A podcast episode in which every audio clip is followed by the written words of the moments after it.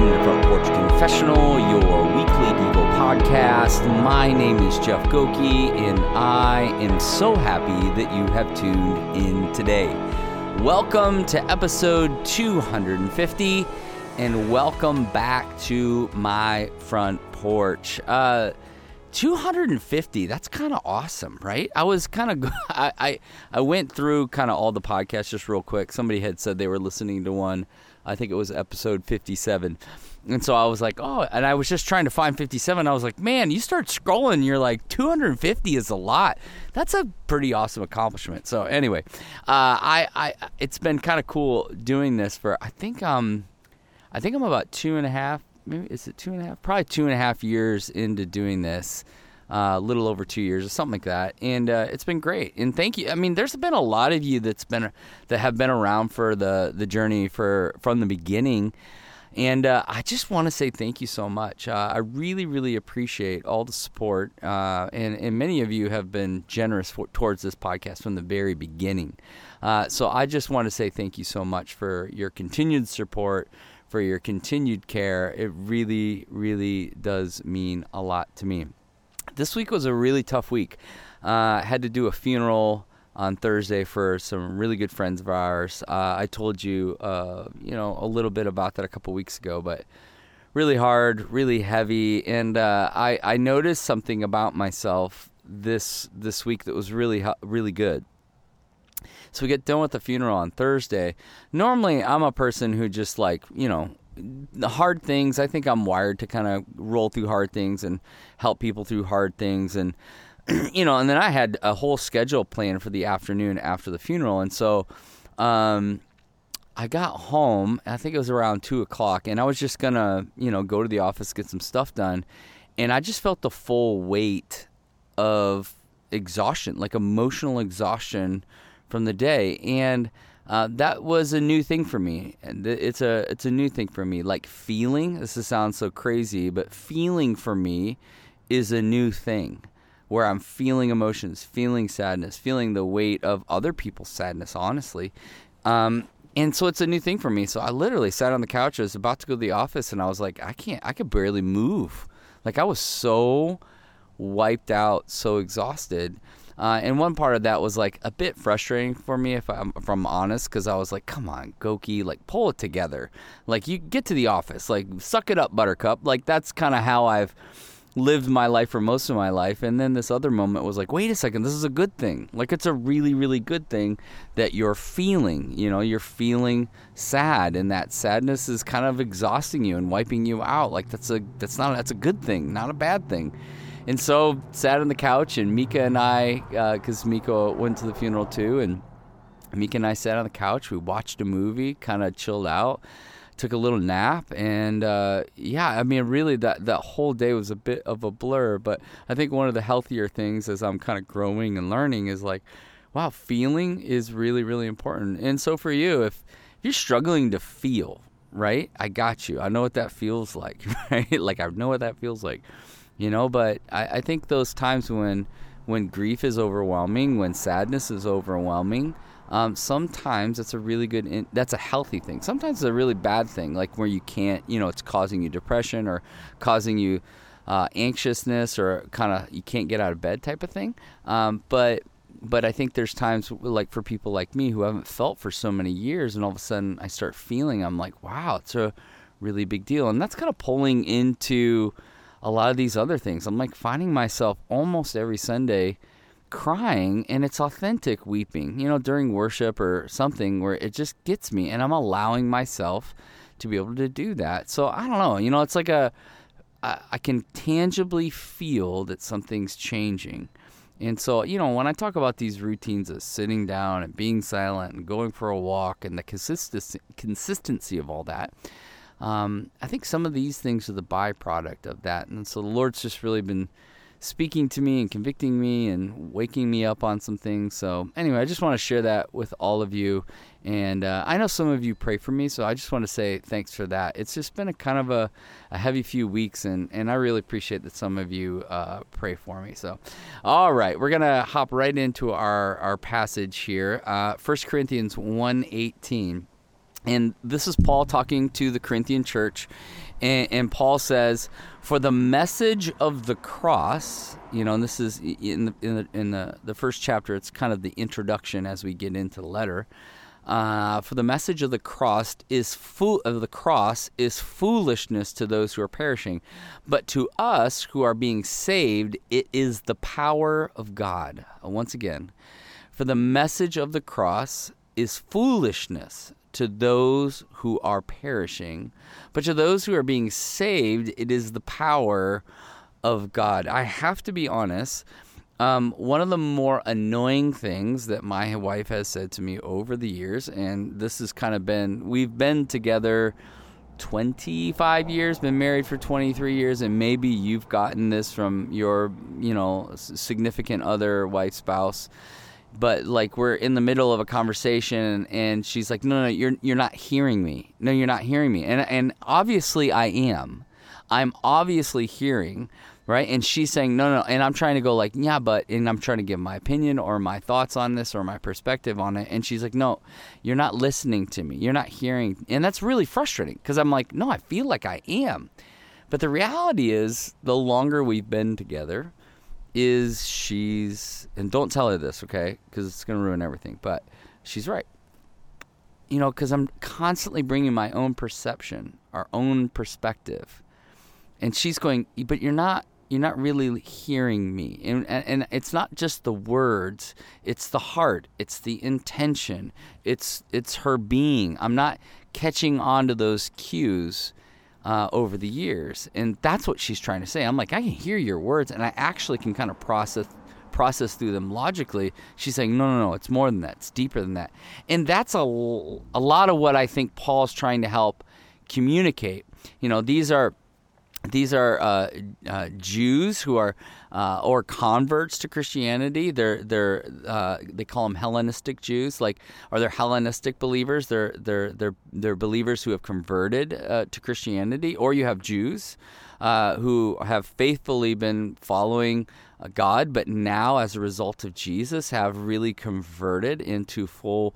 blown Christianity, right? And so um, Paul is speaking to these kind of two groups of converts, and he's going like, "Hey, uh, something really important is going on, and there's a disparity that's happening. There are people that are listening and hearing, and there are people that don't get it at all. And the thing that he's getting after is this: is that the truth of Christ and His cross often kind of feels like that, right? It often feels a bit confusing. It often feels like people aren't getting it. And honestly, I mean, let's be honest about this. Who can blame them?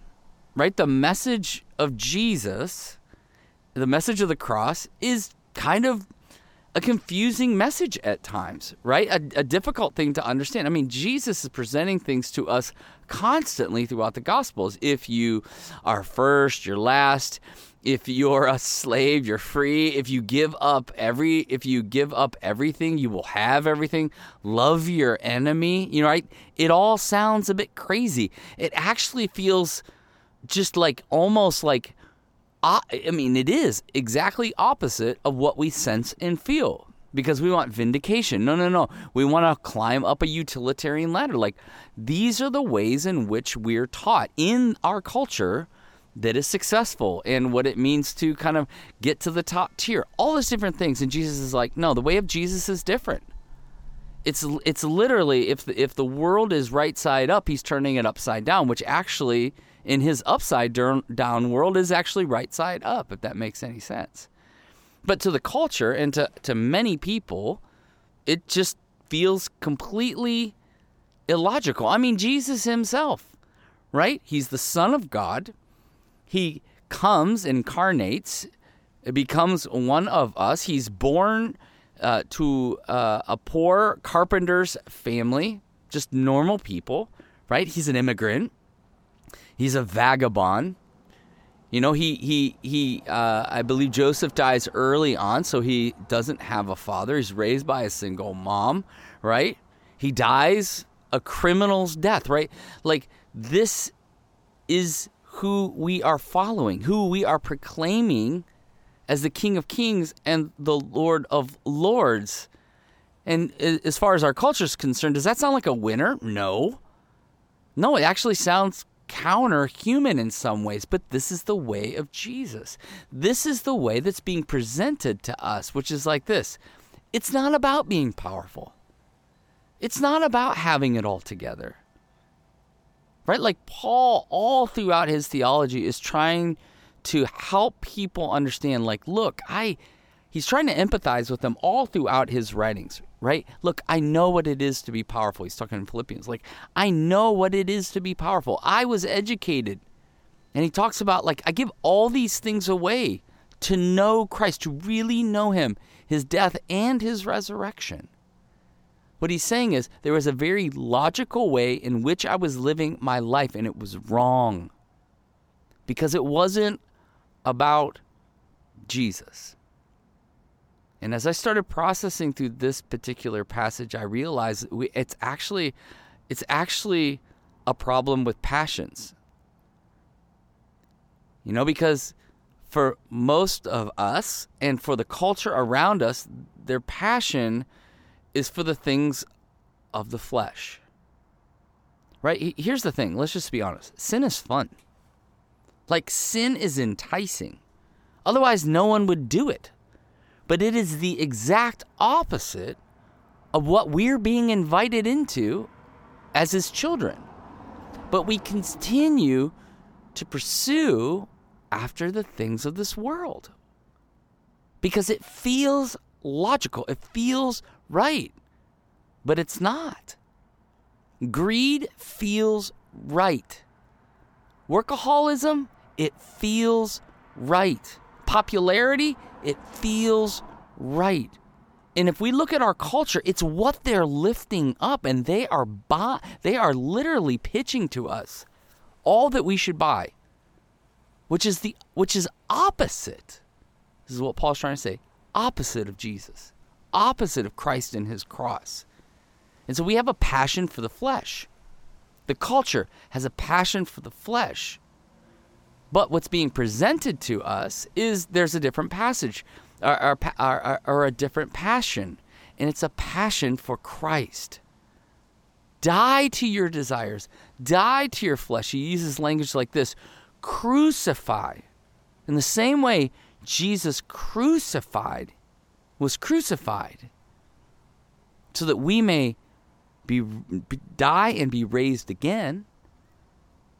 He was he died and resurrected and is inviting us into that same reality. That's the idea of baptism. You go under the water. That's kind of like death, the tomb, being raised up into new life, right? He's inviting us into that crucifixion type life.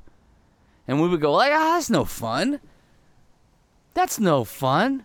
But Paul is introducing people to the way of Jesus. And he's essentially saying people that follow Jesus look like fool, fools to the culture. They look like fools when in reality, resurrection power is what is alive in them and it looks illogical. That resurrection power that lives inside of each believer, it looks illogical to the culture. But we're supposed to constantly live into this. And so the practical parts of what I'm starting to process through is, is like how does this way, like, how does this change your life? Like, living this way, living in the way of the cross, it should impact everything. It should change everything about us. The cross changes everything. And it's challenging us every single day. And if you really want to follow Jesus, I'm just telling you, you're going to look foolish in the world's eyes. And when you do, here's the thing, and when you do, you're on the right track. When everyone thinks you're weird for loving your enemies, when everybody thinks you're weird for forgiving people, when everybody feels weird because you're not going to get in this political sparring match, but you're going to lift up Jesus, his death and his resurrection, and invite people in that love the same love that Jesus loved you with, that he laid down his life, that you're going to do that yourself for people all around you. That's going to feel weird to the culture. And what Paul's saying is, come on, that means you're on the right track. Because for me, I'd rather be a fool with Christ and be alive than wise to the wor- wise like the world and die.